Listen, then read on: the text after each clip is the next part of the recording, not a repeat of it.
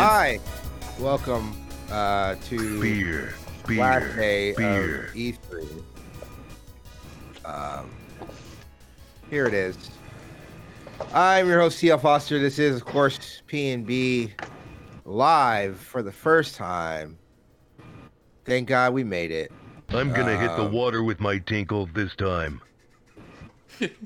It's the crew, so I get to use my sound effects this time. We're all in on it, yeah. Oh my God. Kill me now.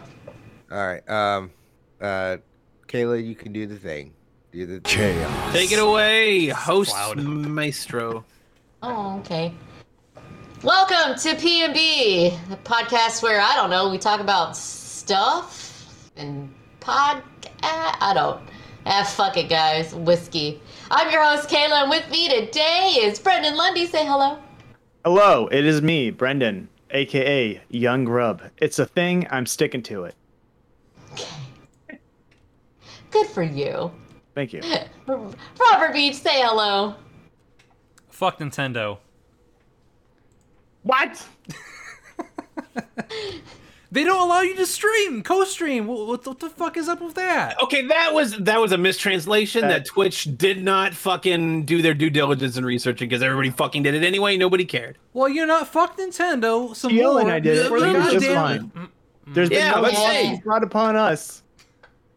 Yeah, exactly. And, the Nintendo ninjas are gone. Here's the Nintendo fanboy, Dylan Tierney. Say hello. I just want to say, in the year of our Lord 2021, TL Foster is not allowed to talk smack about the Metroid franchise. It's a dead franchise. It's never been dead. It's only really had like a 4-year break at a time. It's not only is it not dead, it's Dread.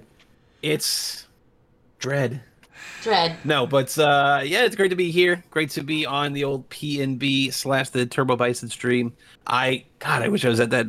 That was if only I took work off to just be here live to bask in all the Metroid goodness. And Brendan would have been my hype man. Oh, I would have been, buddy. I would have been. And you know, last but never least, because he is the hostest with the mostest. He's hosting TL Foster. Say hello, TL. This is the thing that's going to break me, and I knew it was going to be. But hey, we just got to get you over that stretch of the marathon, man. We'll get you there. You can do it, and I believe in you. It's the last thing got over E3. E3, what a shit nightmare it is. All we have are video games.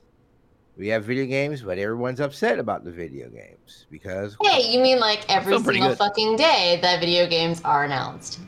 Yeah. Welcome, okay, buddy. We had fun streaming with you on the evenings. We're gonna have fun streaming tonight. It's gonna be a good time. Yeah. Metroid's back. Fuck you. Things would work. Hopefully, eventually, at some point, this bitrate problem stops being a thing because it's very frustrating. I wonder if there's any standard edition Metroid Dreads I can just ship to TL's house right now. Hold on, let me just see what Amazon's looking like. Just. I want him to stream it for me. Just me. No. I refuse. Welcome to TL's private OnlyFans stream. Oh, God. He just streams Metroid. Only Metroids. Yeah. No. Metroid OnlyFans. Ooh, baby. Look at those tentacles. Some ideas. I need to make some money. So give me some ideas, Kayla. Well, you know, whatever. It's Metroid's secret sixth form, where it just looks like a woman with tentacles. I don't know. It's into a fleshlight. It turns into a tango egg. Ooh. So E3, everybody. E3. It's a really fucked up space pirate. How we get? It's certainly a quest for booty, if I've ever seen one. So, how's E3 been? Let me get out there. This is the last day of E3 because I've been a little out of the loop because I've been working. I know it's been kind of a shit show from what I understand for reception and whatnot. Kind of a shit show. Depending where you look. Like disappointing. Like I laid it out last night. Disappointing? Like I reject that premise. I know that. I was getting into that where like if you're looking for like big shit coming in this weekend where it's like, well, we had a slow trickle of shit this entire month. of big stuff that was supposed to be like kind of sort of maybe like saved for like a bigger event happening this weekend, but that's not what E3 and that's not what this event is now. It's just like instead of like a week, it's an entire month again. Right. Well, yeah, and also perspective is very important for this. No. Finish your thought, because I was just saying in general, like perspective of this stuff is very important. Well, what I was going to say too is like, if there was any day that you could say was potentially disappointing, it was yesterday. And the only reason that it was disappointing was because Square Enix and Capcom were honest about exactly what they were going to show. And that is about it. Yeah. Like, honestly, like, they warned us. They did give us a heads up.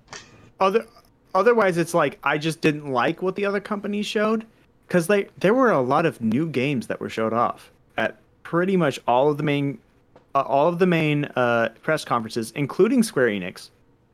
I think Capcom showed off. Was the Ace Attorney thing new or would I think it's just a translation. They had announced it. Yeah, they had announced it before. So pretty much it was just kind of like, hey, like this is just what we have right now. We're going to work on Village DLC, I guess. Here's a GIF of text on the screen. I get how that's disappointing that they said that's exactly what they were going to show and they didn't have any. Oh, and one more thing. I get that. It's what we've been trained to expect. But if you like remove yourself from that idea, like Capcom showed exactly what they were going to show. Square Enix showed exactly what they were going to show, plus like 2 or 3 other things that they didn't talk about. Like we didn't know about Guardians of the Galaxy. We didn't know about the Final Fantasy collection or remakes. Excuse me, it's not a collection. Not a collection. Not. We did not know about that going in, and even though the platforms announced is a little bit disappointing, we didn't know about that. And then we didn't know about Final Fantasy, Stranger in Paradise, Chaos, Kill, Garland, man. They could just call it Final Fantasy Origin Chaos or something like that. Why not just lean into it all the way? Like, and that game looks pretty interesting. And I've played it on PS5, and I'm here to say it's pretty good. It's actually a very okay, like Neo adjacent video game, and I enjoyed it. I don't know. I think I'm a big Final Fantasy 1 nerd, so I mean I'm already kind of in. You're gonna love this game, Dylan. You're gonna love this game. Like I also enjoy. I can kind of seep irony into like some enjoyment in the aesthetic, as it were. Yeah. So I'm sure those would be music. There's a lot of remixes of old Final Fantasy 1 songs in there. Is there the overworld theme? I want to. Not that I recall, but maybe. I love that song. I would say that this E3 has been a simmer, because it's a return, and there's not been a lot of stuff. But what's been there has been like, okay, you're pretty good. And the only time that I like lost my fucking mind was because Metroid Dread. That's really the only thing. This is also correct. I never got to see the Nintendo stream because I was at work. Yeah, I was at work too. I had to catch most of it on my breaks or later. But I pretty much had to catch everything on my day off on Monday because I couldn't watch a fucking thing. I was at work. Also, I didn't really care. Yeah, I mean, I guess calling it a shit show is a bit of an overstatement, because I'm just going on the broad sort of like, here's what's on the docket for 2021 or 2022 for AAA games. And if you're only looking at it on that lens, then yeah, it is going to be disappointing. But like TL was saying, like it's like a premise kind of thing. Like you gotta like know what you're looking at. And when it comes to indie games and stuff that like maybe you don't get, that don't get the most heat or attraction or attention, like, well, that shit's still really good. And like, it doesn't cost you anything to wish list it and see what's going on later, you know? And also like, EA plays like a little later on. Like EA hasn't done their shit yet. Sorry. So like, there could be other stuff. True. Yeah, let's have a 15-minute Battlefield 2042 demo. Then we're going to spend 15 minutes talking about Madden and FIFA, and then maybe a little bit of NHL, and that's really it. Well, you got your Forza's Xbox. No. Yeah. They have the Xbox. They have an extended Xbox conference in a couple days, I believe, if I'm not mistaken. Yeah, because that was kind of like Bethesda. They're doing like a bunch of indie stuff too. Mm-hmm. Hell yeah. And then, of course, Ubisoft said, hey, Valhalla, you liked that game, right? Well, we're going to keep doing that game. Siege of Paris? Vikings or this year's zombies. I love Valhalla, but also like. TL's right. Vikings are just zombies in 2021. We're done with zombies. We got to move on the Vikings. Are we done with zombies? Because we got another zombie game. True. We got like 3 Left 4 Dead clones announced this year. No, we got 5. So let me lay it out. You got one of them was vampires. Well, okay. Oh, fine. Oh, that's because it's Fortnite. Whatever. It's undead. They're like. And okay, one was actually Turtle Rock, who actually did fucking Left 4 Dead too. Sure, but like I'm not sure. Or if one. Arcane though. Arcane is gonna be pretty solid. So yeah, Redfall, Back 4 Blood, even another title, Rainbow Six, Parasites, Evil Dead the game, and then Anacrusis. All right. I forgot about the Evil Dead game. Is that not more like a Dead by Daylight kind of thing? I don't know. It seems like asymmetrical. It is asymmetrical, but you know, I don't. You couldn't really tell what was presented during the actual presentation. I'm sure they have like gameplay video or like they explain like clearly like what you're going to be doing in that game. But it seems like all right, 4 players go and progress someplace. They get Bruce Campbell back, which is all right. I mean, he's done like 5 of these fucking games on the PS2 before, so it's like all right, this is not there's nothing new, you know. He voiced a ton of games on the PS2, honestly. Half of them were like Spider-Man games. Yeah, I'd say, yeah, he was in the Spider-Man games, so. But yeah, I guess if you want to kind of go around the table, like if maybe we could cycle through what today was, which was, I guess, mostly Nintendo, and then kind of get overall vibes out there, because I'm sure mine are going to be very similar. Certainly was not expecting a Metroid 5. As I've been alluding to, like half this fucking show is just like, wow, okay, wasn't Metroid Dread like announced before or no? Okay, or is it just like a long-standing rumor? Go for it, Dylan. Yeah, Brendan, you should take it away because Metroid Dread in Metroid Dread. We're gonna hear about like bird lore originally. Metroid Dread was originally teased in Metroid Prime 1 on the GameCube. You could scan a specific computer that had a pirate space pirate data log, codex, exactly. And it said almost word for word, like Project Metroid Dread is nearing completion. And everyone took that to mean, okay, the next 2D Metroid game is called Metroid Dread.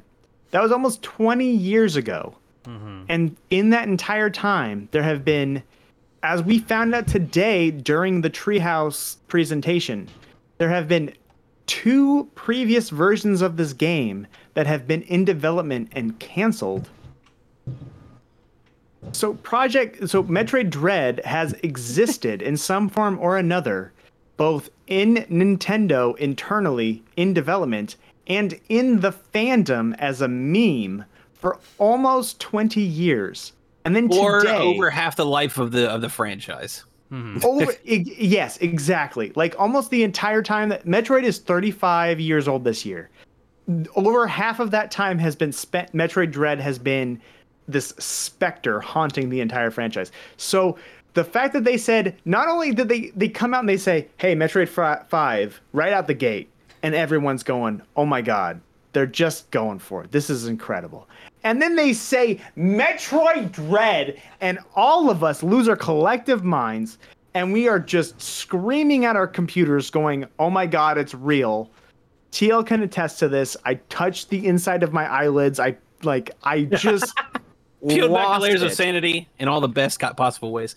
Because they went for it. They were like, not only is this Metroid 5, but this is Metroid Dread. It was a big deal. I am so excited. Dreams can come true.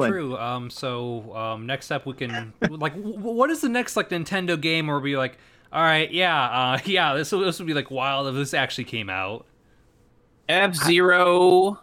It would be like an F-Zero game, maybe a launch game for the next system or something like that. No, it would, because F-Zero has always been a technical showpiece kind of game. Yeah. So if Nintendo, and maybe it's not Switch Pro, and maybe I'm too pie in the sky about it, but if they wanted to show off new tech.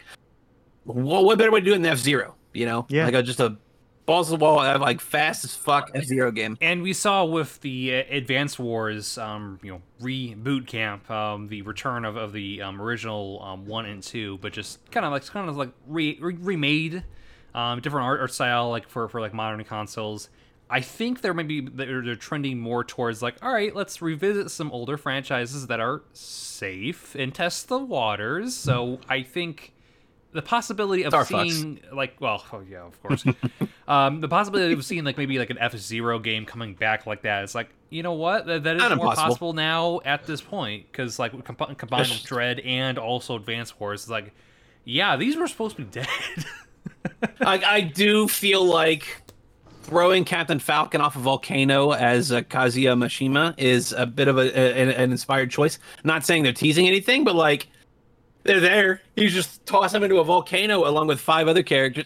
The best part is Kirby. Just like, he's holding him with one arm. Kazuya holding him with one arm, drops Kirby into the volcano, and Kirby just floats away off screen.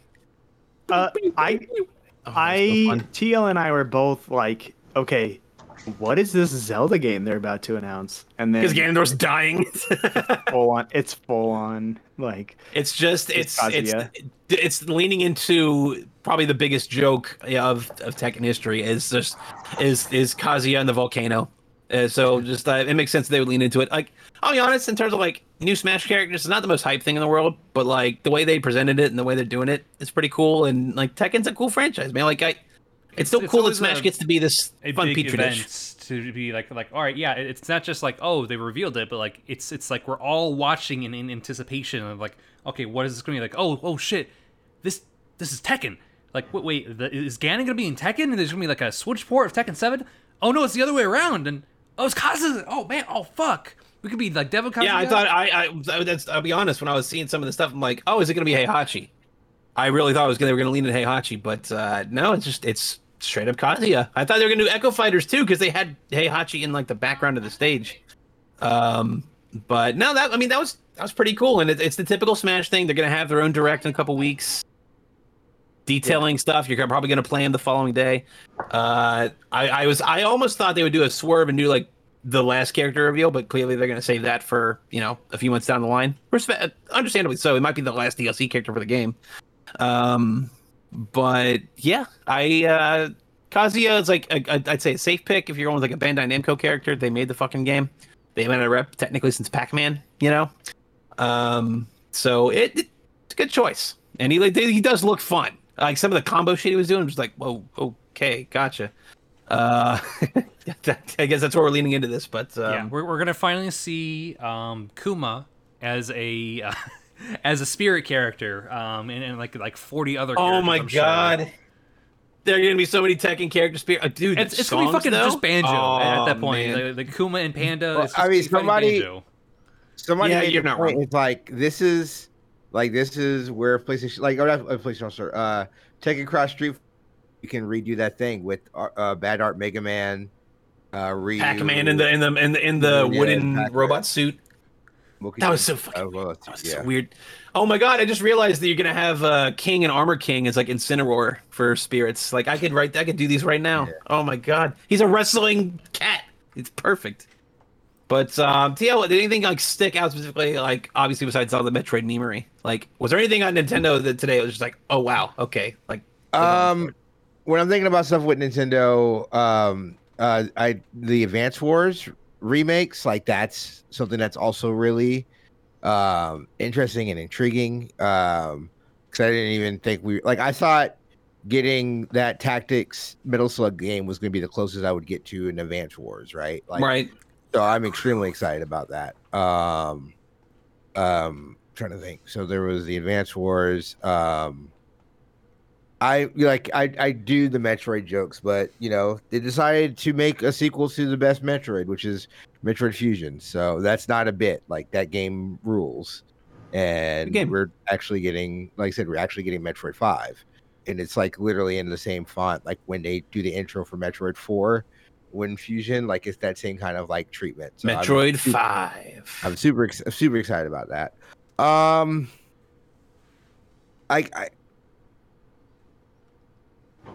I guess we're gonna, like, this would be our jumping point to Zelda. Clearly, there's other stuff like Shin Megami Tensei looks cool, but like it's Shin Megami Tensei that's coming. Mario Golf looks cool, but that Zelda game, I said it on the stream. I do think there's a big reason why that game, like why it was going to the why they're doing Skyward Sword. Because that very much looked like Skyloft to me. Yep. I had very huge Skyloft like feeling to it. Like even the design layout and then the layout of the different like areas and some of the creature layouts, like those are very like that Zelda's arc. Doing a whole thing where it's like a whole arc like about time too, like I wouldn't be surprised if this is going back forward. And then when I think about like the stuff that we've seen with the tendrils, like it's more Malice than Ganon. So I think it's going to be a very heavy tie into Skyward Sword, and I think that's very interesting. Yeah, and I think we talked about it on the stream too, but like just that opening shot where Link's falling out of the sky is so Skyward Sword, and honestly, it's very Skyward Sword.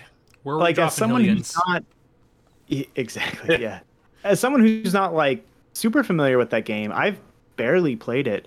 It made me be like, all right, I guess I got to play Skyward Sword so that I know what is going up. And I don't know, maybe I'll like it. I don't know. I mean, it's coming out in like a month. I like Zelda. It doesn't matter. Maybe I'll give it a shot. And you know, like if they're going all in on Skyward Sword, like they did the backwards song thing, and like you know, as TL said, like everything looked like Skyward Sword, and it makes me more genocide. It makes me curious. I don't know. It's yeah, it looked good. It looked really good. I mean, it looked really good. I liked the Talos with the Bokoblin camp, and like half the Bokoblins don't even know what's going on. Like, what the hell? Like, yeah, like just lifting up. Yeah. Yeah, that just looked cool. Like, oh man, that's all I need. I don't need this to be like as revolutionary as Skyward Sword, or excuse me, as Breath of the Wild. And obviously, they want it to be like a bigger and better thing. But like, so far, what they've shown looks just like Breath of the Wild with a little bit, like a few wrinkles thrown in. Like, hey, you can fly around, and there's something weird happening with Link's hand, and I'm all for it. The new powers where it seems like you can just like, all right, I can just like zoom through a piece of terrain, right? Like terrain, you warp through physical objects, which is like cool. Like that's a core mechanic of the game. That new toys sounds awesome. Yeah. Like new toys for the street slate, or I guess his arm. Yeah, exactly. I'm ready. Like that shit looks awesome. And I expected the 2022 release date. I really did. You did. Like I know. Like I thought it was gonna be this year, but you were right. It's probably gonna fall. It might be delayed to fall, or it might like maybe delayed to fall. But I still think 2023. I had no expectations of major games coming out this year that weren't already done from last year, because the Panini Baruma that we have been through, like that's 14 months of them trying to like work from home, pivot to work from home, and you know, like as nice as that is, especially for them, especially if they had crunches, like they could do it from home, which is great. Like they don't have to be stuck in a fucking office, but still, like trying to do a fucking crunch. Some bigger games, but also like, there's only so much bandwidth. I mean, and this is honestly a perfect pivot into like kind of overall E3 vibes, you know, like overall E3 feelings. A lot of like, small games, a lot of like. I will say, just I don't like fall. Obviously, it makes sense. They said 2022. I think it's not unlikely that we could see it in the first half of 2022, just because like. If you look at the timeline of how long it's been in development, and it's a continuation of a game that was already made, like same engine kind of thing. I don't think we're gonna see another full year. I could be wrong. I'm not. I don't know. I don't have anything about that, and I will be totally fine if I'm wrong, because there's so many good games coming out next year. Like, there's so many good games, but a lot. I feel like I could see like between March and June being the window rather than like September to the end of the year. But that's also fueled by just it looks so good and I want to play it. Also, you're gonna have to think about what their fiscal year is gonna look like at the end. Right? Exactly. Yeah. If they're like. Yeah. They want that big push. We need to fucking have something like boost up profits for their end of fiscal year, which is in March. Like, hey, is this done? Is this done? We can just keep pushing. We can keep pushing the Switch Pro conspiracy. Can we just Switch Pro conspiracy? Have it come out next year. I think the Switch Pro.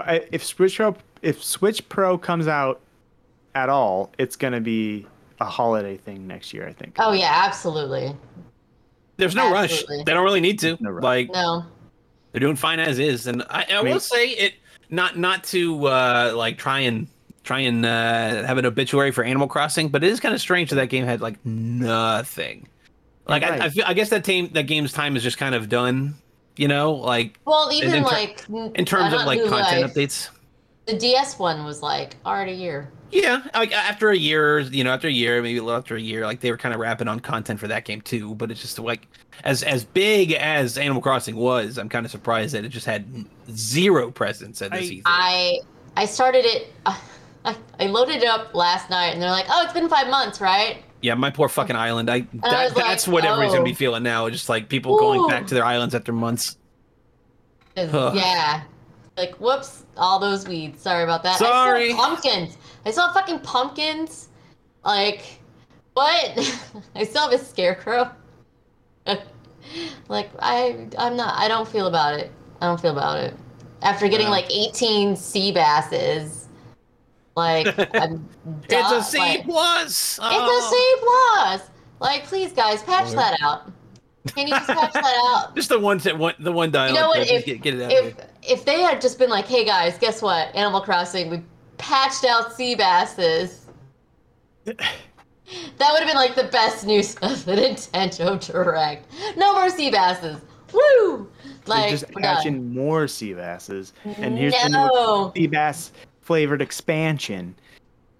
Hey guys, you really like sea basses? Sea bass plus. I'm not gonna lie though, not to derail from Animal Crossing shenanigans, but that Zelda game I watched. That Zelda Game and Watch does look kind of neat. I'm not gonna lie, for like $50. Really, yeah. Like I would play Zelda 1 and I would play Link's Awakening. I don't really care for Zelda 2, but it's cool that they're there.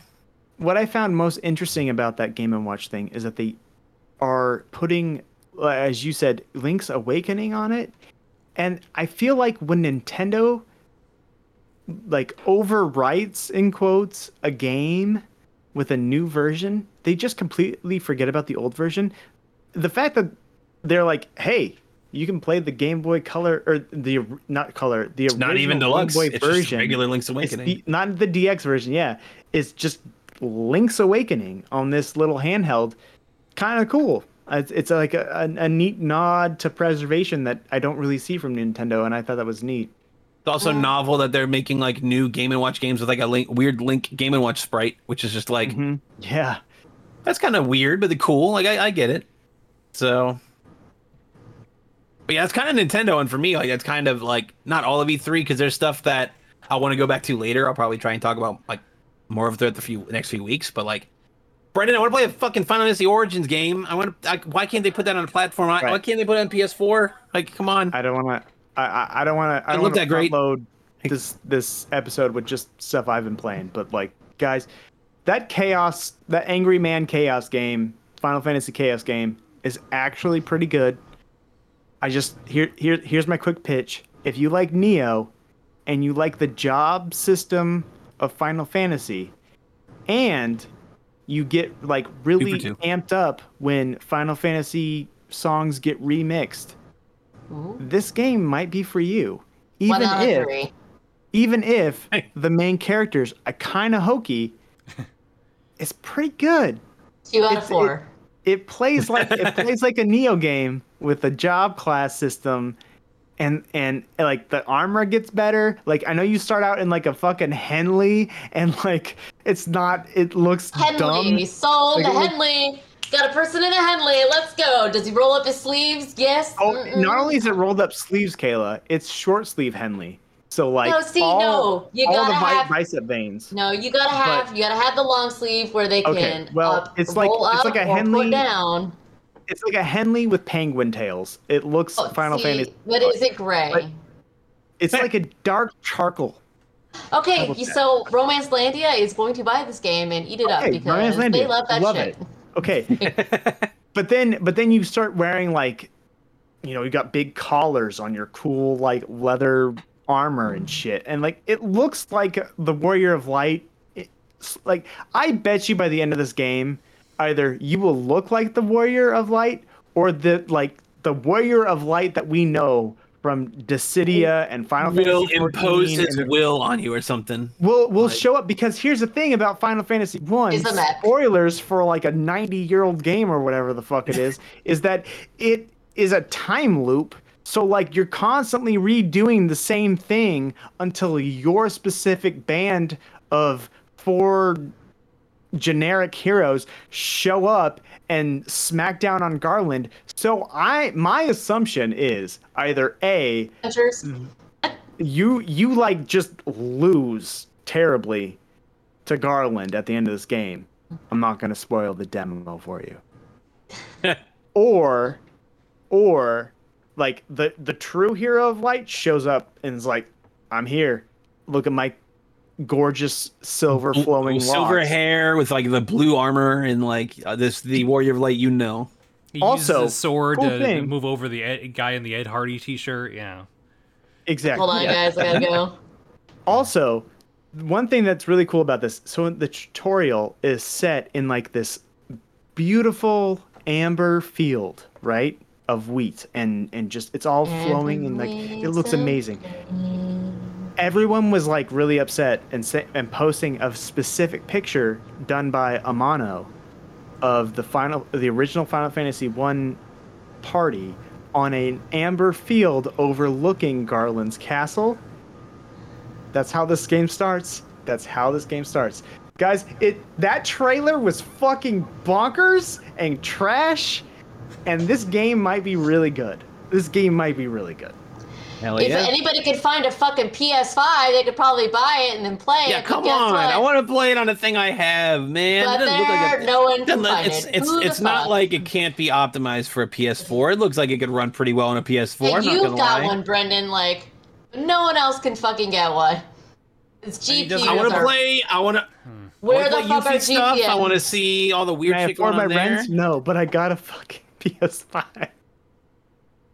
I mean, yeah, my PS4 is hey, you want to stream a PS5 that doesn't exist? Great. Hey, do you want to play the Avengers game? No, let's air out and fucking crash. No. Anyway, we talked about Metroid. We talked about Zelda. We talked about Chaos. I'll just say Elden Ring. And, and now I can just kind of check out of the rest of this podcast. Well, speaking of Chaos, Mario Party, They're remaking a couple of boards from the N64 games.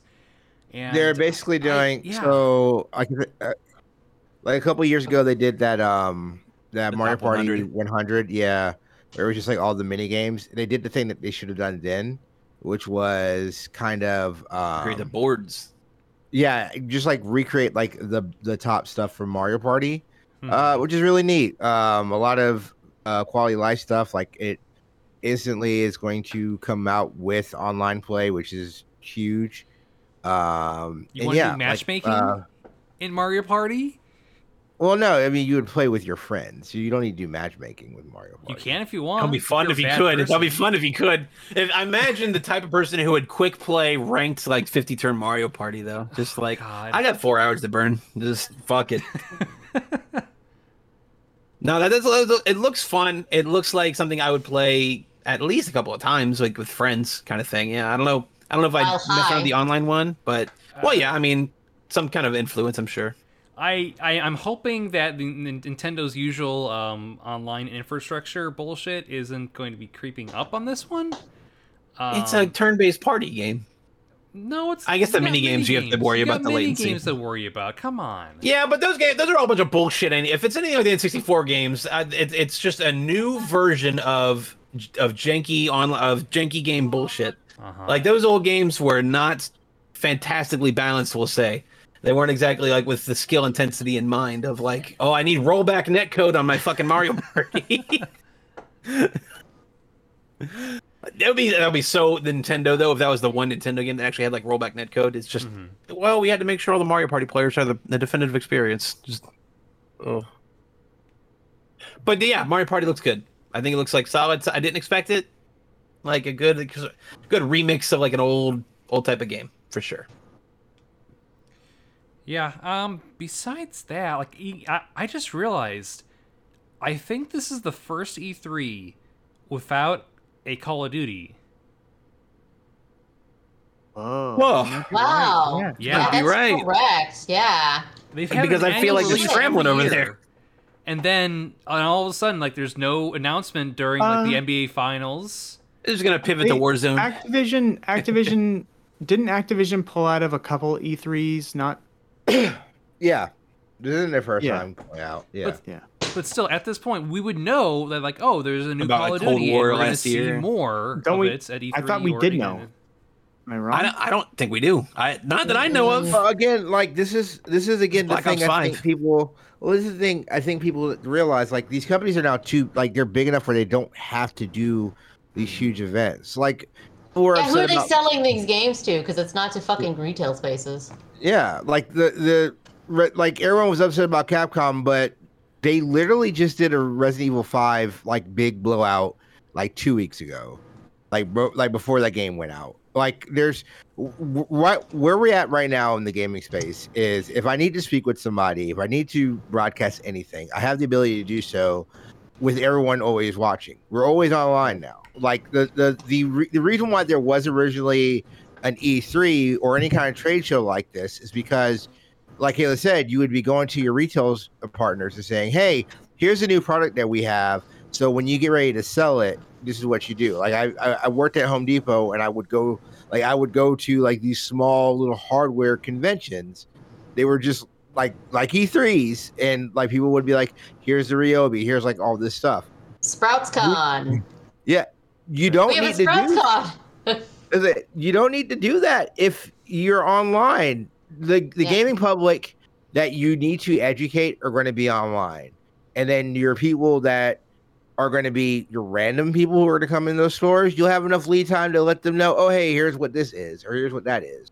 Yep. So, like, the actual valuability of a E3, and this is also going to be the case with a Gamescom and a Tokyo Game Show going forward. It's like there's not really a way to make this quantified as the big gaming event, which it only became that because we started videotaping. Like E3's always been boring. Like right. Unfortunately, sales data and stuff is boring. Like you guys remember when they first started recording these E3s, it would always be the boring part where like Sony would go up and say, here's this bar graph showing you 10 years of the PlayStation 2's life cycle, and then we just announced the PlayStation Portable, and here's what its life cycle is, because that's what investors want. Right. Now it's a show of like, well, we're going to show you these trailers, we're going to show you like you're in front of a movie, we're showing you all these movie trailers. Get you hyped. It's event right, you the audience.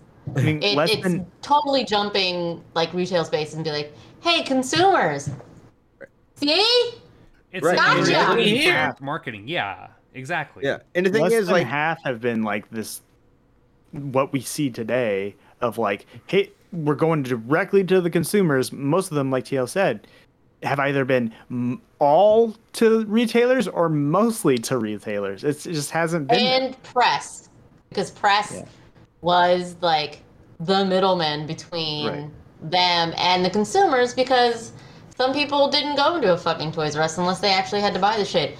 And some people were always online. And like 1UP and IGN and and everything like that. More to the point, we don't have a Call of Duty at all, like announced for this year or maybe even coming out this year. Mm-hmm. Like last year, we had Cold War. I still feel like they'll have one for this year. Like, yeah, I don't. It might not be. It's gonna be another Battlefield, like just multiplayer. That's like, what I really literally think what they could do too is just be like, here's a massive push for Warzone. Yeah, they've already got Warzone money, like hand up fist. Right. They could that could be just their new revenue stream. There's tons of people playing Warzone, and they'll probably do something in like August or September. Yeah, right. Like, here's like a special little press conference. Yeah. Yeah. You need barely a few weeks ahead, and then My thing is, do you need to do this? Like, do you need to do an event? And I'm going to use, like, Madden as the example, right? Mm-hmm. So Madden used to be a part of the E3 stuff because they would just put Madden on, like, in the EA space. And here's all the stuff to do with Madden. And then what they realize is no one cares. Like, if you're going to buy Madden, you're going to buy Madden. You're going to buy FIFA. You're going to buy Madden. If you're going to buy Call of Duty, odds are you're going to buy Call of Duty. So right. With Madden, the only marketing thing that matters is like the title, like the cover art, the cover, and on the cover.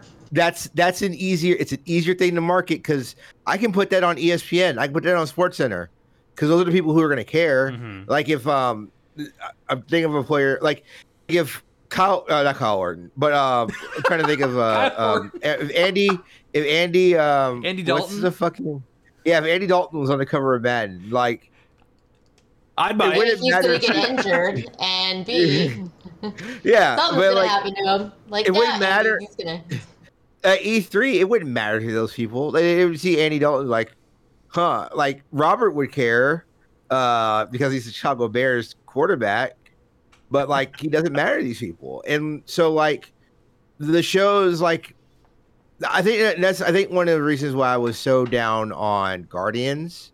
Mm-hmm. And again, like I said it on multiple things, I totally shouldn't have been as down, but like also, it didn't matter. Like Guardians, it didn't matter. Like the audience there for Guardians, if you would have just did the trailer of Guardians, that would have been fine. Like and like they did with Metroid, you probably could have spent a 40 minutes showing like, hey, here's what this new Metroid game is. It's coming out, but if the people who want to look for it, they'll find it.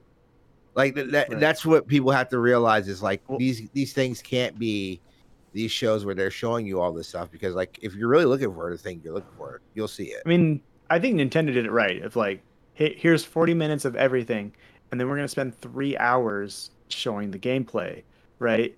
Like you know, I like Square could have done that. Yeah, yeah. The Treehouse stuff. Yeah, the Treehouse stuff is great. And I think do a good job with that production. I think like TL, what you were saying, like you know. Guardians of the Galaxy had, I don't know what the, I'm not going to look it up either, but like millions of people saw that movie, love that franchise, are going to go to Best Buy or wherever, GameSpot, and go, hey, Guardians of the Galaxy, I'm going to buy this game. They don't have to sell it. They don't have to like convince people to buy Guardians of the Galaxy. Or whereas, like PS5 store or Xbox. Exactly. Like, I'll buy it. I don't have to leave my house. Cool. Great. Exactly. Yeah. Like, I'm going to see it on the store shelves. I'm going to see it on this website. I'm going to see it in this storefront. Boom. I'm going to buy this because I like it. Whereas, like, you know, Monster Hunter Stories 2, I don't know. That Slime Rancher probably convinced some folks. Slime Rancher. Yeah, exactly. Or, who the fuck cares about that? I don't know. I'm not saying like didn't much stories. It's a cute game that no one, that people wouldn't have given a chance to, right? And that's what the thing for. Like I said, Monster Hunter Stories. Genja Hall, the video. You know, like there's just there's like that space. Like I think that's the thing that's frustrating to me is when people got so mad about things that occupy the space. Only because like.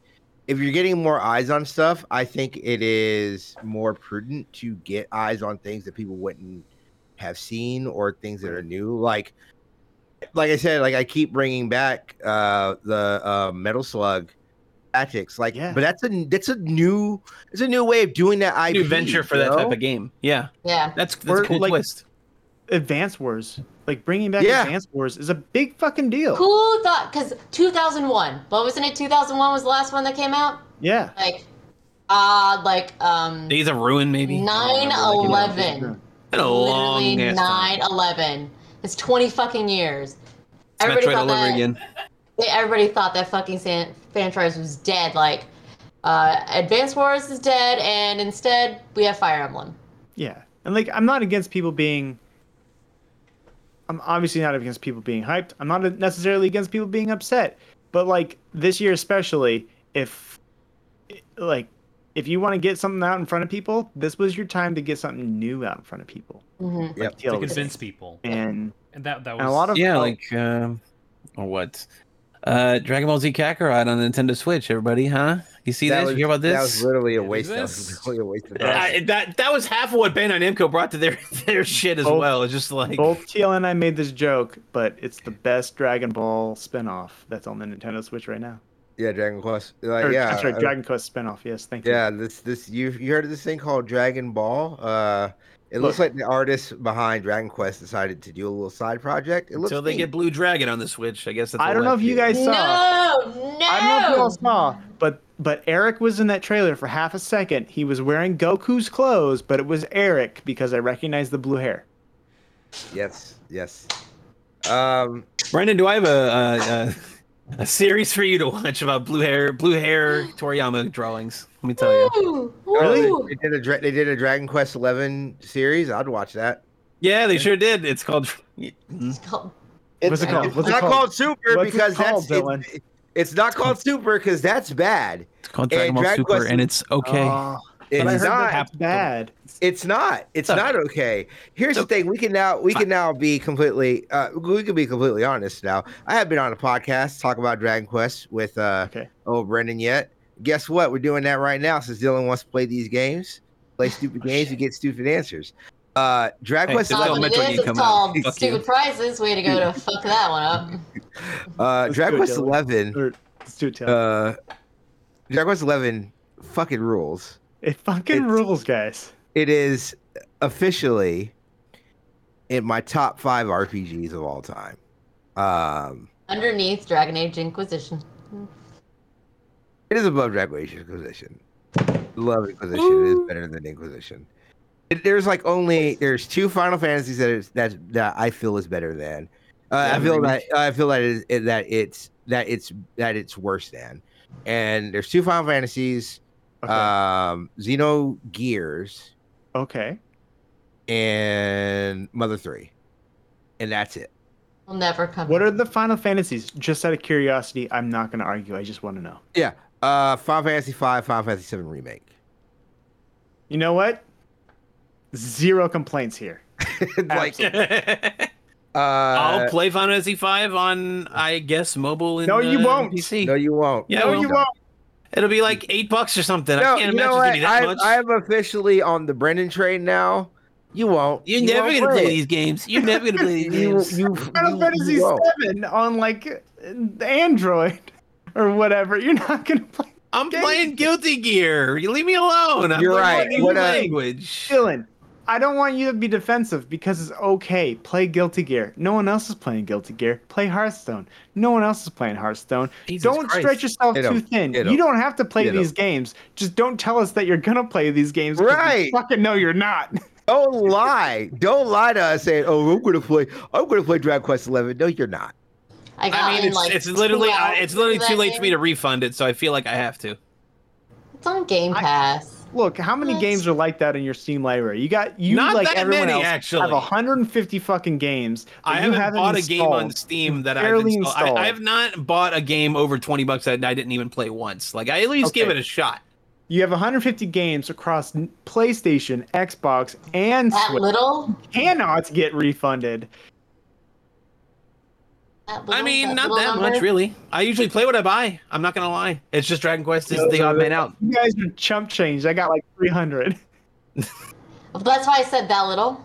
Yeah, that exactly. Little. That's a small ass amount. I'm also anyway. I got to my Dragoon rank in Final Fantasy 14. I did the quest line. Anyway, I got to level 30. I got jump. I was talking about a good game. Anyway, talking about a good game. It's a really great game. It would be actually higher if that third act wasn't there. You know, because it means nothing to me. It means nothing to me because I'm not well versed in the history of Dragon Quest yet. But it's more of that game, which is cool. But... Yeah, like that third act is really it. One, the difficulty spike. Phew, boy, fuck that. Like I went to go do a mission where you go save somebody you meet in a in the first act, near your city. So Brendan knows exactly what mission I'm talking about. And like, I'm fighting this character, which like when I fought this one in the first act, when I had to go get the mysterious the orb, and it was like the one where it's not connected to a story where you have to go into the area to get the orb. And I fought it, and I just like walked through it because I went to that area last, so I basically was playing in higher difficulty because it's like an open world. I walked through it, and then I'm like, oh well, it's this bird. I'll beat this bird easily, and it beat the fuck out of my party. I remember that message, Shane, and it was hilarious. Yeah. And here's the thing. Act 3 is really cool for anyone out there who likes Dragon Quest 3 and maybe 1, 2, and 3. But if you don't like it, you don't have to play it. Yeah. Right. Stop at Act 2. Act 2 has a great ending to it. To me, all the characters get a good like succinct finish to them. I'm not going to name names, but there's a character who has a hair change. How about we'll say that? Yeah. That arc might be... Act 3 ruins it. So good, and Act 3 ruins it. Ruins it. Especially because, the start of Act 3, when you go to fix why they get the haircut, they're one of the people saying, no, you shouldn't do this. I went back, I think I've mentioned this before, I went back and I read some interviews with Yuji Horii, because I had questions about the mechanics of how this all works, and Yuji Horii put some concerns I had to bed, but it doesn't change the fact that you're undoing so much of Act 2, and Act 2 is like Chrono Trigger levels of good. It's so fucking good, and we gotta do a spoiler cast, because I can't dance around it too much, but Act 2, one of the best acts in any JRPG I've ever played. Yeah, Act 2 is, like I said, if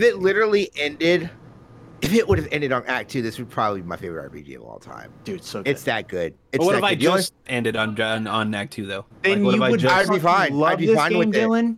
It. There's so no good. Point of playing Act 3. I'm not trying to be flippant about Act 3 because it's fine, but it is literally, it just feels like more. It feels like, here's a perfect example, Dylan. Let's say you watch a great season of an anime, right? I mean, you watch a tremendous anime that did season one. It had these great stories of hope, and everybody got their conclusion.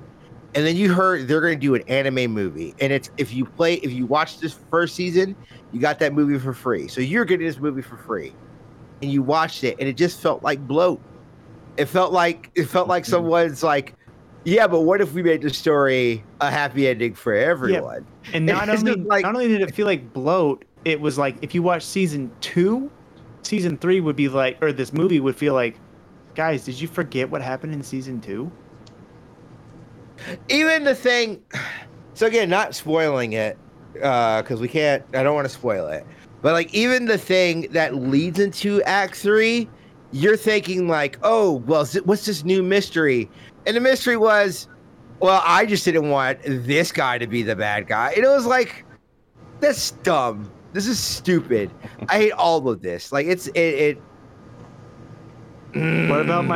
about my cool character who turns into Cell with a baby face at the end? That's what Act 3's final boss is. I hate to spoil it, but it's literally Cell with a baby face. No, it's actually not. It's not Cell with a baby face. Omega Shenron. It's Jiren from fucking Super. Cell, you're right. It's Cell with Jiren's face. It's Cell with Jiren. I'm looking up just the picture of this man. I'm looking at the. I mean, you can look him up because his story means jack shit to the actual story that matters in that game, because he literally is just but he was the first Dark One, and it was that's stupid. And then the fucking the villain.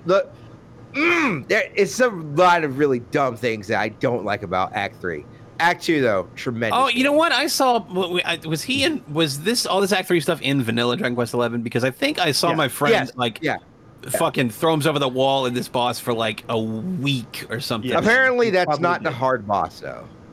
Apparently that's not the hard boss. Apparently the hard boss is more of the, I think the trial stuff that you're supposed to do. I don't mind spoiling it because it literally, it's so incoherent to the story because it makes no sense and it's all dumb time travel. Yes, I do. Yeah. He looks like Yakon with fucking Jiren's face. Okay, yeah, Yakon too. But no, Dragon Quest is really great. I'm probably going to do. I think I can do a New Game Plus, so definitely want to try that. I don't actually know. I've never tried because I know the vanilla did not have it, but I don't know if S has it. But I do want to go back because I didn't do any of the side quests. I do want to do those, and I also want to go and. I want to go and what's the thing? Go another route because I did all great sword, so I want to do Sword and Shield, especially since again, when you get to that fucking ending of the game, it's like, well, now you're Sword and Shield. It's like, but I haven't been spec'd for that. And then when I go back in time, after I respec everybody, oh wait, they're all spec'd to a completely different route that I was thinking about literally 40 hours ago. Why would you do this to me? Now I have to redo everything. Like, oh, it's. So fresh, it's so infuriating. All right. We gotta do a spoiler cast in like a week or two. Yeah. So what I was doing through that whole conversation is let it play out, because I know how this is gonna go, what the results is gonna be. It's just more matter of like I'm doing something else as this conversation plays out, much like as what I do now in Dragon Quest XI S. And just love the characters. You fight the monsters, and just spec everything to be passive, and just fight wisely for everything. Even like the bigger boss fights is like I'm. He just hits auto battle. He just hits auto battle. I have some really good news for you. The story is just as good if you watch it on YouTube as if you play it, and you can get through it faster on YouTube. So if that's what you want to do, watch it on YouTube. If you don't want to play the game, Robert, you don't have to play the game. I will say this. I did auto battle in the third act just so I could get my levels up. Because I was at level 47 when I got to act 3, and I would very much highly recommend. I've main pathed it. There's a lot of stuff that I really want to actually get into, like I think I was about 60. The Tickerton stuff, I didn't even touch. Yeah, I didn't even touch that either. This is like, what is this shit? Really, you didn't. Well, okay, that makes sense because that stuff also is like, do you love Dragon Quest? Go do these old Dragon Quest things. Yeah, but I mean, it is. I mean, so there is stuff there. I did the first one because you have to do the first one. Yes. But then I was just like, I think I started that I was up at 1:00 one morning, and I started it, and then I was just like, I started it. I was like, fuck this, I don't want to do this. And then it was just like the guy's like, would you find more passwords? I was like, sure, buddy. When I find more passwords, I'll be back. I have not gone back. I should go back. They're probably like, what the fuck did this guy do? So, but I'm pretty sure it's like a bigger thing that would be more loved by people who love that. That game. What I did for Act 2 though, because you could do the different outfits, I wore the outfit from Dragon Quest 7. That's part of the bonus that you get for it. 8. Dragon Quest 8. Yeah. So the whole time it was it felt like he was like my hero was I'm resetting my whole life and everything. Did you switch the background music too, because you can change the overworld music to the Dragon Quest 8 overworld music in the options? I didn't. I should have, only so I don't have to hear the music of a literal racist. But I mean, I think he did the music for 8 too. So he did the music for all of them. Yeah. Hopefully that changes. Brendan, Go ahead. No, I was just gonna say 8's music is a lot more gentler and more pristine than the 11 music, which is very bombastic, but which so it's a nice change of pace. But anyway, which is the 3 music? They just did the 3 music. Well, but I'm very excited to play Dragon Quest. That Dragon Quest remakes. Hopefully, it's not just 3. Hopefully, it's all of them because I am completely into that series now. Yeah, I'll play. What were you saying, Rob?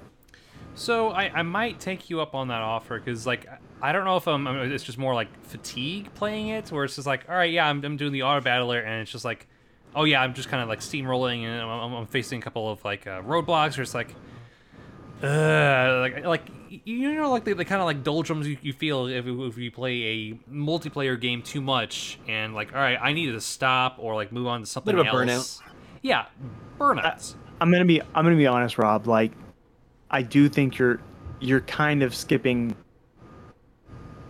the meat and potatoes of the game. Like, the story is what draws you forward, obviously, but like creating your characters, balancing your party, being strategic in these battles, especially the boss battles, like that's the whole reason you play this game. So if all you want to do is just like, I want to know what happens in Dragon Quest XI, dude, watch the YouTube video. You're not going to miss out. If you want to play a Dragon Quest game to know what the Dragon Quest game plays like, I did. Play 3. Yeah. Play 5. Yeah, play 5. Actually, 5 is probably the game you should play. I think I made this. Yeah. I told this to Dylan. But, like, it's on iOS and Android. You can play it with one hand while you're sitting on the couch on your phone. And it's a good game. And the story is just as impactful. Maybe not as like memorable, but just as impactful as 11.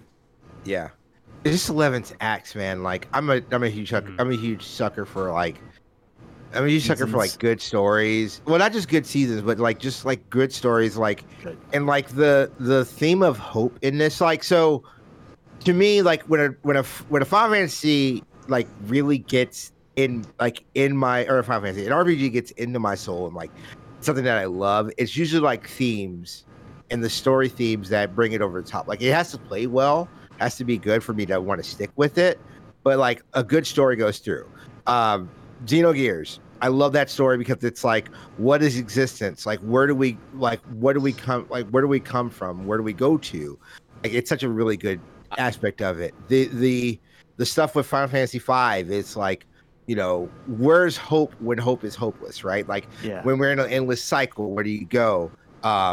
Final Fantasy VII Remake, obviously, that's just like all those stories of like just like of loss and family and fate, right? Identity, yeah, exactly. It's just so good.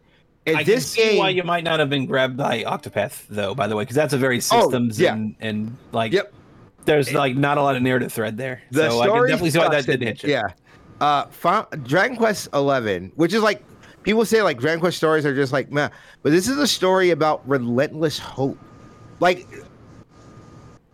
without going more into spoilers, like Brendan said, we're going to have to do a podcast or something about it. But, like, the first part is, like, your character learning from his granddad, like, hey, don't hold on to grudges. Like, you have to be willing to accept things are. You're going to have to, like, look past. Like, it sucks, but, like, that's what strongness is. And, like, I was like, okay, well, that's, you know, that's such a loaded like morality, because like what if you're truly aggrieved, what do you go through?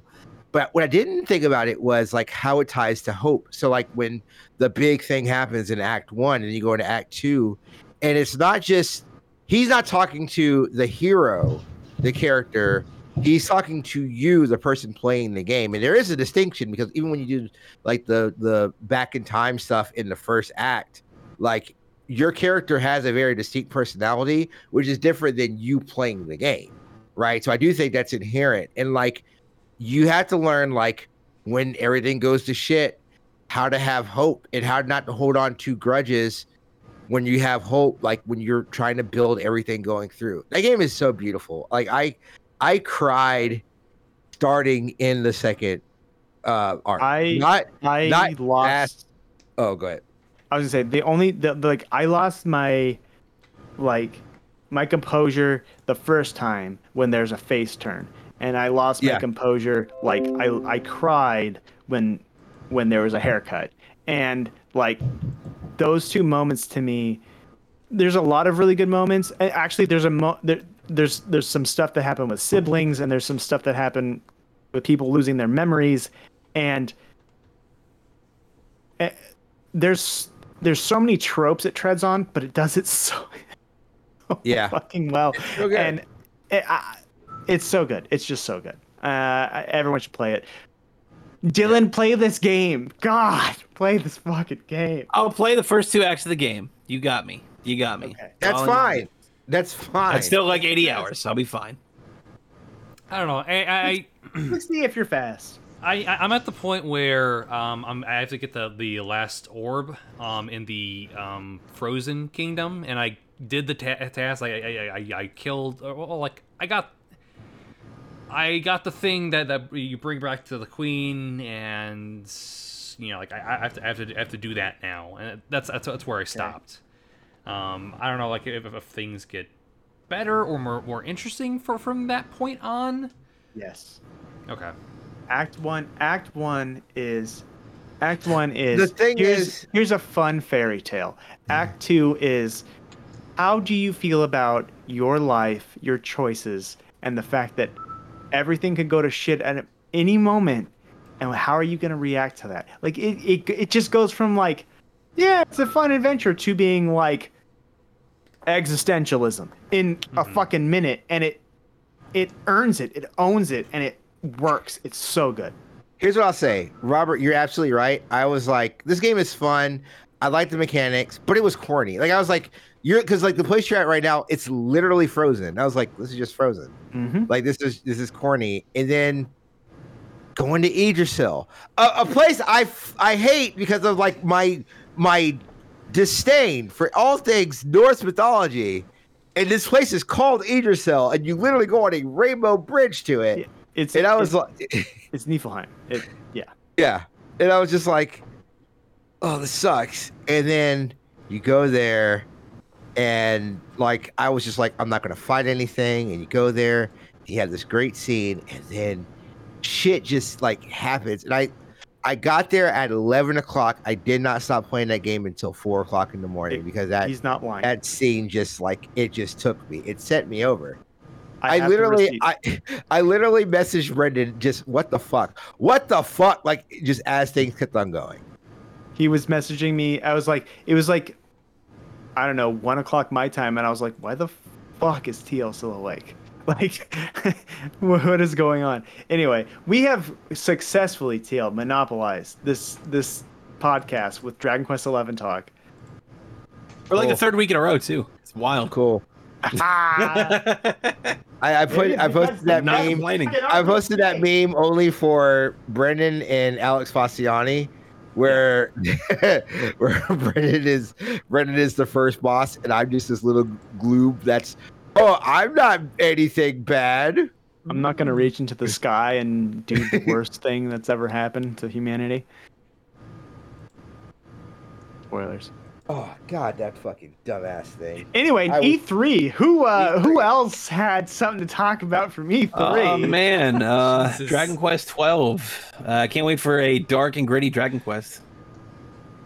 I will say, Bound for Blood, more the blood, all the blood. Back for Blood. I don't know. Super ready for that. I'm also super ready for Redfall. Man, Redfall. Y'all. Just keep putting black women in video. I'm about to say, shout out to AAA game knowing how to make a black woman's hair. I don't think I could be more interested in a vampire-based like concept. Like I want to see the gameplay, and I think I came off a little bit wet blankety on the stream because like the concept of this world, one of the best things we saw at E3. I want to know how this game plays because I want to be excited for it. Like. Right. I am not. They said immersive sim. Okay, I'm interested, but it's like multiplayer and all this other stuff, and like that throws up red flags for me. Of like, okay, is it a service game? Is it gonna be like, what are they gonna do to this game? Because I want this game to be fucking awesome. Because what other cast looks like that? Yeah, it looks great. Agreed. Looks great. I think Back 4 Blood might. I don't know. Like, Robert's not as high sold on it. I think it's just going to be something I get on Game Pass and then play for the game. I played some of that game. It is Left 4 Dead. And that's, like, not a negative. It literally feels like Left 4 Dead. Mm-hmm. The only thing that's different is, like, you have, like, these, like, cards. Yes. Well, they have the card, like, loadouts. It's kind of like a DVD, but, like, I don't know. It's really fun. A lot of games have like card ecosystems now. I feel like that's like that and menus where you control a cursor with your thumbstick. It's just like man, like a lot of that's 10 years ago. Destiny. That's 10 years ago. They're still doing it. DVD still does it. Yeah, but like I said, like if you think this is Evolve, I disagree. Like this is not Evolve. This is definitely more. I'm not saying that it's Evolve, but I'm just a little wary of like, oh, this is the spiritual successor of this previous game. It's like, all right, I'm gonna wait and see until it actually comes out and what is the temperature? Yeah, you know. Those Killing Floor games are not bad also-rans for that type of genre. Like, I liked Killing Floor 2 just fine when it came out, but it didn't have that kind of sticking that yeah, it's more horror aesthetic and stuff, but Horde. Not horror. Although that is both, that is in that game as well, but Horde, yeah. But yeah, I don't know. Like it'll be an interesting wait and see kind of thing. I mean, I guess kind of speaking of Game Pass, like Halo Infinite being kind of like a free-to-play thing is kind of a bigger deal than I think you might be giving credit. Also a Game Pass game, by the way? Like, yeah, the value of Game Pass is not to be understated. They'll probably do a price. They'll do a price hike. Yes, you should play it. All fucking plastic. I still have it wrapped. God. What do you want? What do you want? You should play it on Game Pass now. What did you think of the single player stuff for Halo though? Like we didn't see a lot, but I thought it looked okay. It did. It looked better. I think they really after last year knew they needed to pretty up in all the right places. I think it does look better. I will be. Were you also angry that like all the rest of the internet that Cortana wasn't naked? Also, that wasn't Cortana. I'm about to say that wasn't Cortana though. I thought that was some other AI. Sorry, Cortuana. Cortana. Like she was clothed in Halo 5. Like big deal. I just but I mean that's also part of the thing is like that were unsavory. They seem to already be kind of like forgetting Halo 5 ever happened though because like a lot of that stuff seems to be not factoring into Halo Infinite. It seems like yes and no. Well, nobody gives a shit about Halo 5. I'm not gonna lie. Yeah. The single player. Yeah, it really got... I'm sorry, I didn't care about luck. Like, I'm not a luck guy.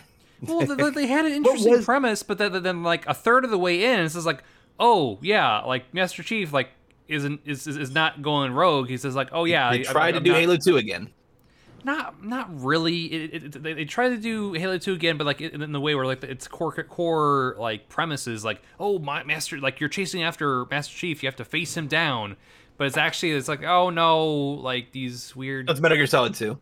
I mean, I obviously, if you guys don't want to spoil it, no worries. But like, I have loved Halo even up to 4. I never played 5. Like, what happens? Like, what even happens in that? Why? Yeah, why is she bad? What happened? I mean, she goes bad in 4. Yeah. Yeah. So she sacrificed, getting corrupted or whatever. She sacrificed herself at the end of 4 to stop the Didact, which is this ancient, I think, forerunner. The Protheans. Basically, Protheans. Yeah, exactly. It was like long dormant guy who was trying to stop the flood from spreading to all these different planets and like going to extreme measures, like Villa. Yes. Okay, fine, Kayla. I get it. Yeah, I'm boring the shit out of you. I mean, hey, also in Mass Effect, I guess it has to have a place in video games. By the end, Master Chief was chasing a ghost of Cortana, and it turned out to be true. And all of a sudden, Cortana turned evil because she found a way to be alive again. Travis just goes into a closet. I mean, it's riveting. It's a riveting storytelling. Okay. I'm telling you. I mean, why is Master Chief back on a fucking Halo ring like he's in Halo 1 again? Besides the thematic, I asked for what reason. Like, I want to know. Well, yes. Yeah, I mean, and the aesthetic too. Like, everyone knows what that looks like. That's cool. It makes me stoked. I want to play Halo Infinite. So the aspect of Halo Infinite, say Halo 6, that gets me intrigued is if we're going to have a simpler story. The thing is, with Halo, And Infinite, like the new villain, it was introduced in Halo Wars 2, but that's just like a side story. Oh, goody! Here it's just like, all right, some time has passed, and the Banished. There was this like another faction that the Covenant was fighting along, like all that was also against the humans. So you've got the human the Covenant whole war. Time. Yeah, it was they're like, the more exactly. Are they the more. I hate to use this word. The more radical Covenant. So they were actually when you think of the Covenant, that they were very religious race. Oh, go ahead. Mm-hmm. Okay. Go ahead. Covenant. No. Radical Covenant. Coalition. Radical Covenant. Actually, no, it wasn't right. It's a complete opposite. Where they realized they realized they were shackled by the Covenant's rules and governance. Where the Great Journey was a bunch of bullshit. And it's like, fuck this. Like, if we're gonna be imperialists. Let us be in control of our own destiny. That was their whole bit. Destiny. Okay. Sure. But anyway, Halo Infinite. Its whole bit is like, all right, humanity has their back against the wall, and it's just like it's just Chief going out and trying to do small scale shit that's going to eventually go into something bigger. You've got this big bad, like the odds are against you again. It's not just this like nebulous threat it's just so hard to define and like piece out, because you need to like watch like some random cutscenes at some terminals to actually get the actual story. Halo 4. It just feels there's a lot more simplicity. Where I mentioned in the stream last night, it was like it's more vibes. It's not as much like banter. There's not as much like, all right, we'll pelt you with a bunch of like characters and like lore, and that's what I want. I mean, that's Halo 1 Reach. To this day, and Reach. Actually, those two are my two favorite Halo games. Mm-hmm. So yeah, it's just like keeping the premise simple. That's fine. Are the Prometheans just out? Were they in 5? They were. I think they were kind of in 5, but not in a big presence. Did you fight them at all? I think you did, but like it was so understated at that time, because the Forerunners or like the Prometheans. The Didact. People. Yeah, that was like a splinter force where like the Didact created these beings to help fight the flood eons ago, before the flood wiped out everything. Where like the Halo rings had to be used to wipe out all life on Earth.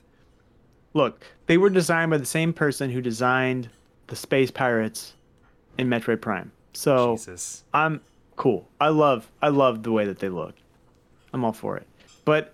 I was curious because like Halo 5, I never heard anything about the Prometheans, and as far as I can tell, Halo Infinite, they're not in there. So I was very curious. Anyway, yeah, Halo 5's issue was like, all right, your first mission, you go after this one person who's trying to kickstart up the Covenant again. You go and kill him, and then it's like, oh, you go chase after the Master Chief, and then like, oh, you realize like, oh, you're actually playing as Master Chief too. And it's like, oh, this is a big misunderstanding. You're chasing after Cortana, and then eventually you're helping out the Arbiter in one mission. And then by the tail end, you realize, like, oh, we have to combine and face Cortana and tell her to stop with this like world-ending, like synthetic threat to organics and whatnot, because she becomes like a synthetic like supremacist, and trying to get her lover John to join aboard too. But it just fell flat. It just pivoted to like, all right, new villain to new premise all over again. What worked about the earlier games was like it was simple. Like it's all about like, all right, you're exploring the area. You got incredible music. You're shooting aliens. That's about it. Like you had some cutscenes in between and some banter. Just keep it simple.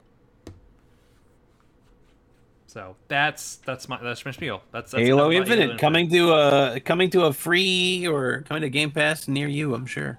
I mean, the multiplayer is free without Game Pass, I'm pretty sure. Yeah, it is. Game Pass, you probably just get the campaign, if I do guess. Mm-hmm. Probably. If I'm not mistaken, all Microsoft published games are day one Game Pass. Along with fucking Bethesda now. Don't forget about Starfield. Everybody's favorite Starfield. Kayla, what did you think about Starfield? Did you see anything that piqued your interest about Starfield? Because I didn't see too much into the gameplay. I mean, there was no gameplay. Yeah, exactly. It's all in-game alpha footage. Did you see the weird? Did you see the weird Easter egg that may be hinting at confirming where Elder Scrolls 6 is? No, I saw Left 11:22 and went, oh. Yes, Dylan. And then there's a part on there's a little section of corrosion on the computer that says 11:11:22, and that piece of corrosion is in the same shape as the Hammerfell and High Rock region that is in Daggerfall. So it seems we may be going back to, for sure, Hammerfell and that's fine. They kind of said the same. They kind of showed that. They implied. I was just like 11:11:22. Okay, I don't care about it for another 11 years after 11:11:11. I don't care. Just like, great, this will be out, and I'll probably like it, and I don't care about it anymore. So I had some other E3 games that I wanted to make note of. So a musical story. Outer Worlds 2.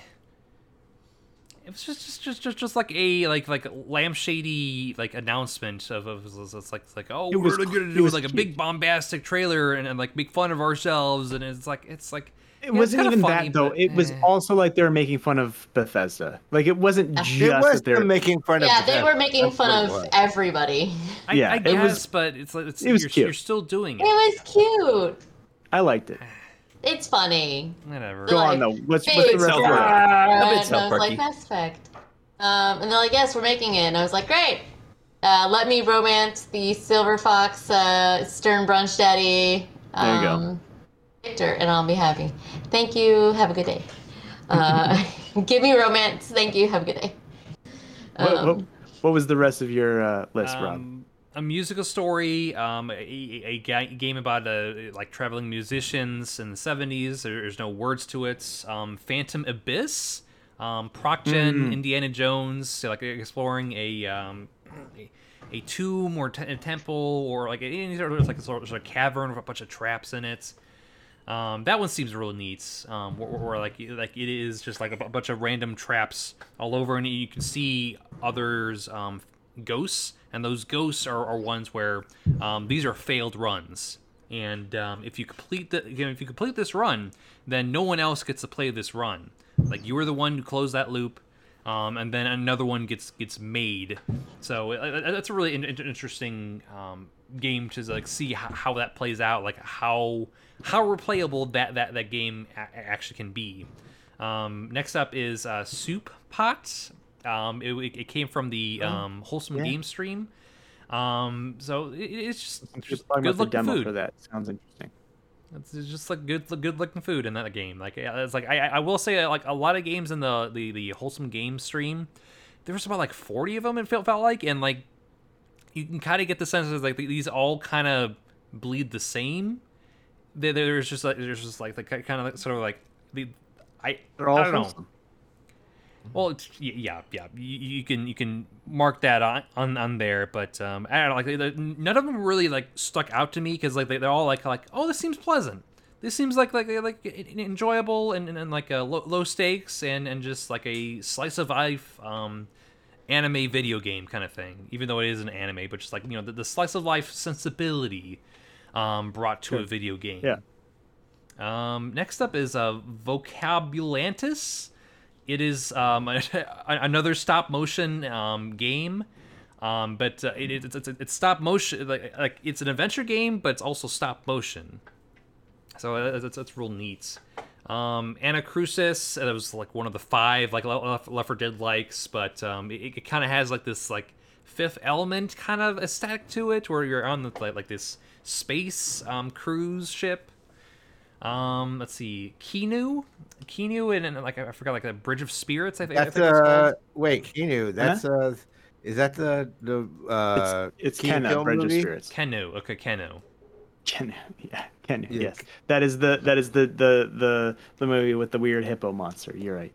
Sure. Yeah. No, but like it's developed by two brothers who did a lot of like special effects and just like two brothers. No. Well, depending on like how you want to indicate like two brothers. Yeah, like that one seems neat and promising as like a next gen type game, platformer and kind of sort of like some like minions involved. Sable, the one that has like the frame skips, so like the I keep forgetting that like Into the Spider-Verse kind of sort of like frame skips if you instead of like 60 FPS kind of situation. It's a deliberate choice to make that animation like look in that presentation. Then They Always Run. Great music, super stylish, like 2D, like robo western. And then next up is Tinykin. It's a tiny platformer with minions, a little minions like a Pikmin like. But you're like all your like active participants, so like your NPCs and your player character, it's this like colorful 2D look to it. But then you're in like a sun bleached like 3D home kind of situation. I think that would be about it for like the ones I wanted to list off. Of those, which one is the one that you're like number one with the bullet? Number one with the bullet. Oh gosh, it really depends because like I mentioned Orcs Must Die 3 and Lemnis Gates last night. The most broad pick would be Orcs Must Die 3, but yes, only apparently a game that they that was could only be done with the power of the Stadia, but they finally found a way to put it to other machines. Man, that's crazy. I don't know how can you do it without the algorithms that Google knows. I mean, it's really funny too because I tweeted this out and somebody saw like Orcs Must Die and it's like oh, lead animator of this game like my tweet about that, and then but when I added like included in that list, I said like in parentheses like no longer Stadia exclusive. So like I don't know if it's kind of like it's not spicy anymore to like dunk on Stadia, but like if your lead animator is like liking a tweet that says like, "Hey, Orcs Must Die 3 seems cool," and it's also not part of Stadia anymore. It's not locked behind. Doesn't just have to be on Stadia. Exactly. Like more people can actually. Where's Hero Academy 3, motherfuckers? Was there a Hero Academy 2? There was, and nobody. I don't really. It was a card battler, and I don't think most. I don't think it was. It wasn't. I don't think it was a card battler. It was just. It was kind of like sort of. No, dude, you had cards. Mm. You had actual cards for units. It was. Mm. It was not. It did not feel like traditional Hero Academy. All I know is I tried playing it. I tried getting you to play it, and then was like, oh yeah, like this happened. Same as Hero Academy. Like this ain't gonna happen. Nope. Asynchronous means it falls off very quickly, unfortunately. But yeah. So I don't know, like of that list, it's kind of like torn between like Lemnis Gates and Orcs Must Die 3 for me. That really stuck out to me. Some of the smaller stuff. I'm always like a fucking mark when it comes to like, all right, let's do like tower defense, and also we actually have like NPC characters that also fight for you for your horde base mode. Like that's always nice. I haven't played a good tower defense game in a while, it feels like. Then I was thinking about playing Brutal Legend for the first time, so I don't know. Because like when I heard about like the tower defense mode, it's like, all right, I want to give it a shot and see if it actually is that bad or just like. For which? Brutal Legend. Brutal Legend? Yeah. It's not tower defense. It's RTS.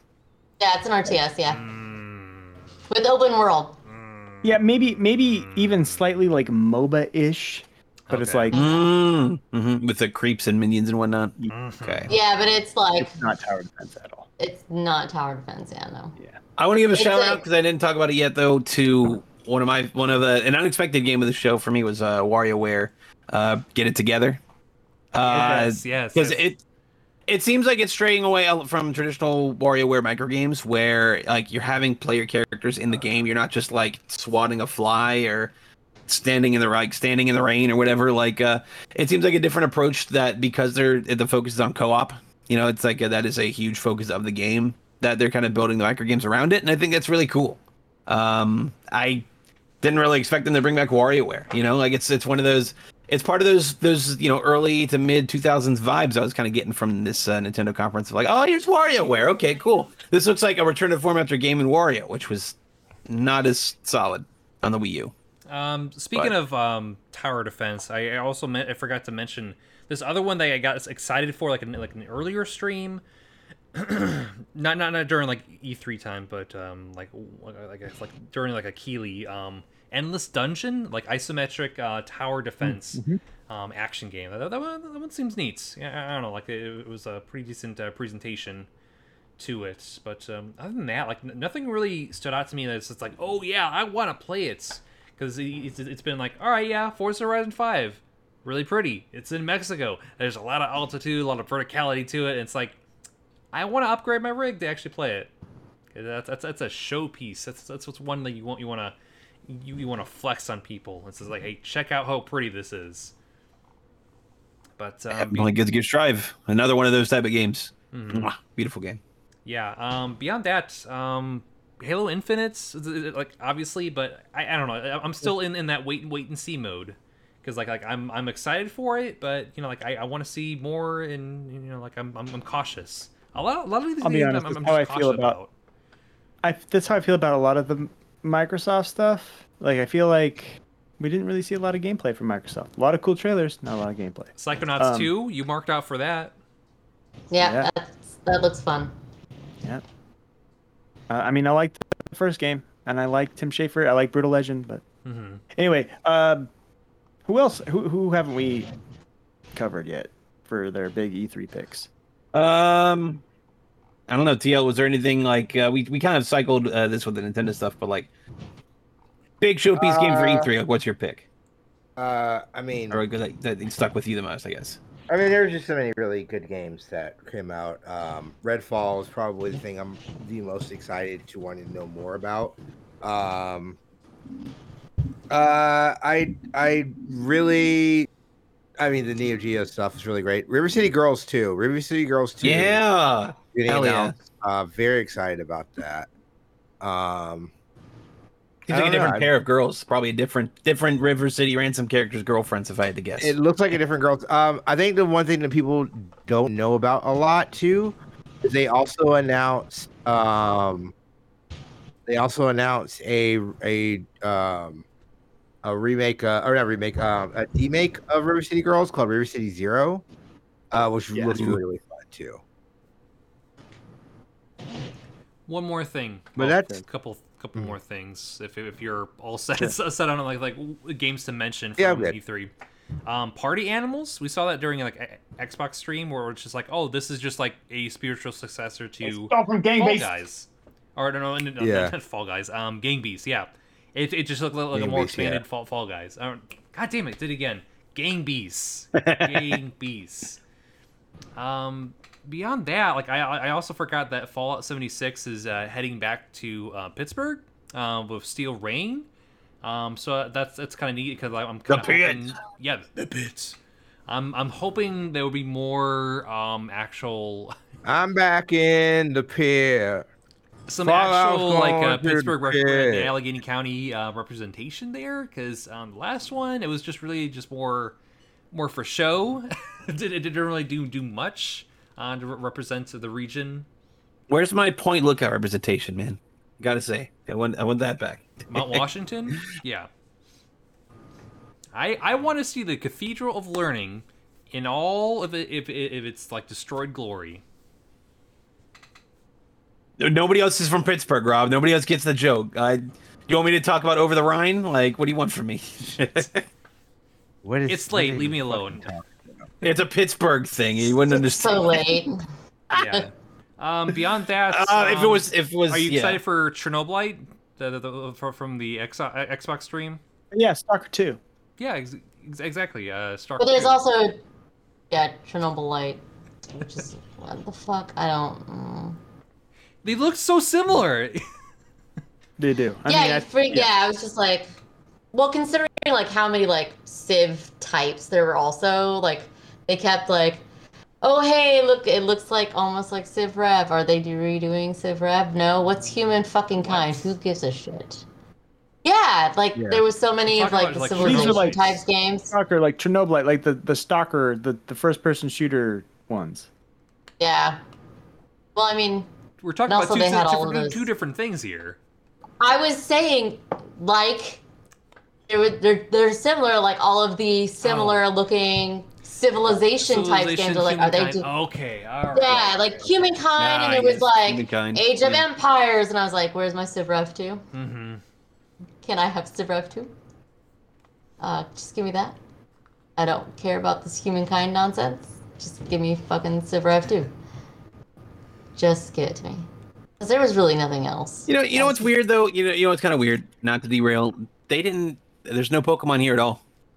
No. Usually there's some kind of Pokemon representation at E3. You don't need it. We know it's coming. We know it's coming in November. And I think between now and October, they're gonna have a Pokemon Direct. They are. They've already said they are. I don't know what people want. Like they need to show more on that Arceus game because they don't. It was early. It was done in January. Like it comes out in January. Damn. Like why can't people just let games come out? Like we don't need to be. We don't work at these studios. We don't need to be. Hey. How much more are you going? Can I see more of your alpha build? All right, let me see more of your alpha build. Like, let these games come out. Arceus is coming. We don't need more information on it. You know what we needed more information on? Bayo 3. You know what we didn't get information on? That's why. Bayo 3. So, like, that's something that I would be like, okay, where do we get more information? Pokemon, we literally just had a Pokemon Direct not even a month ago. Not even 1 month ago. Again, I don't know. It's so weird that they weren't in part of the E3 month. Yeah, I guess that's, but that does circle back to your point on the E3 month. Like it's almost a season of it now. But I don't know. Like there's these two Pokemon games out, and people still have a lot of questions about them. Like I still think like it's they could do more. The thing that's frustrating me about that answer? What would they have given? Other than, here's the complete game, and it's out in 2 weeks, that would have answered literally any other question. Showing more than 2 minutes of the game in the trailer, like RCS could anything at all to get a little bit more attention, like Diamond and Pearl remakes. Okay, sure, but at the very least, like a lot, but like at the very least, like RCS needs like, what are you gonna do in this game? Yeah, like besides crawl around fucking it's a game at 50 frames a second. It's like, a game in December. It's a game not December but January. That game is not coming out. I'm not saying it needed to happen today. I'm saying that between now and January, it would be cool to know. Yeah, that's and they're absolutely gonna do that. But I guess absolutely. Yeah. No, I agree. Yeah, totally. We know that they're gonna have another direct. We know that. There's probably going to be like a pure Pokemon Direct and probably another Direct after that. Like a fall Nintendo Direct. Yeah. Yeah.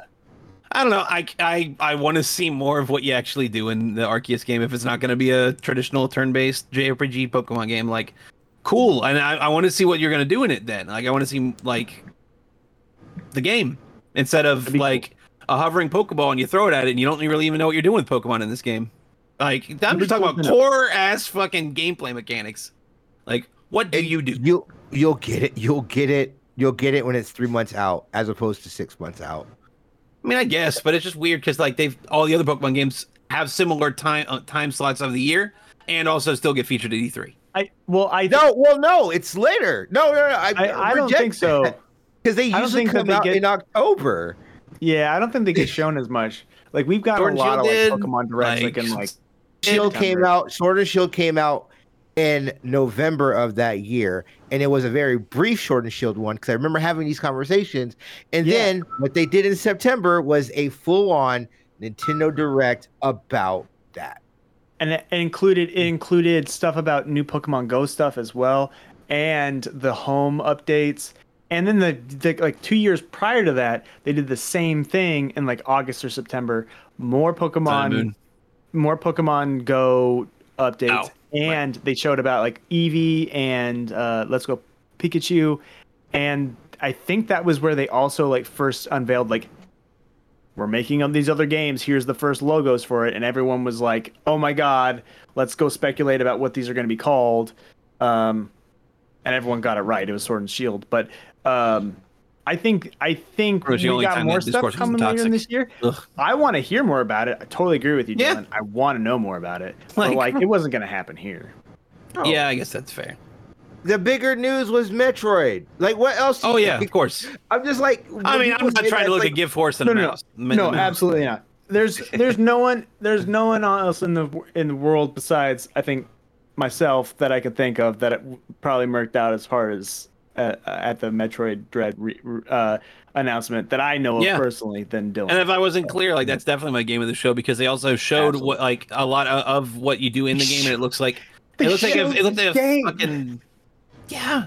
And then, like, you're going to be playing it in 4 months, and you fucking, like, they had a 20-minute gameplay demonstration of, like, some of the powers and shit. You get, like, some invisibility cloak type shit.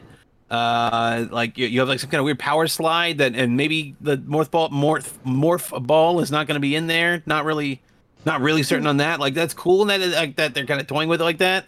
Like, if this is Mercury Steam's legacy with Metroid, is that it's like, hey, new Metroid is coming out. You're going to play it in 3 to 4 months. I love it. They did that with Samus Returns. Exactly. I'm all for it. This is great. This is awesome. So, hell is it? Yeah, I'm jazzed about the fucking Metroid Dread. Even if that means, like, we're still probably at least a couple years out from Prime 4, which is okay. I wonder though. Like, release date? Probably. I wonder though if maybe next year we'll see it. Here's my thing, and then we can dip out after this, because I am also. Sure. Yeah.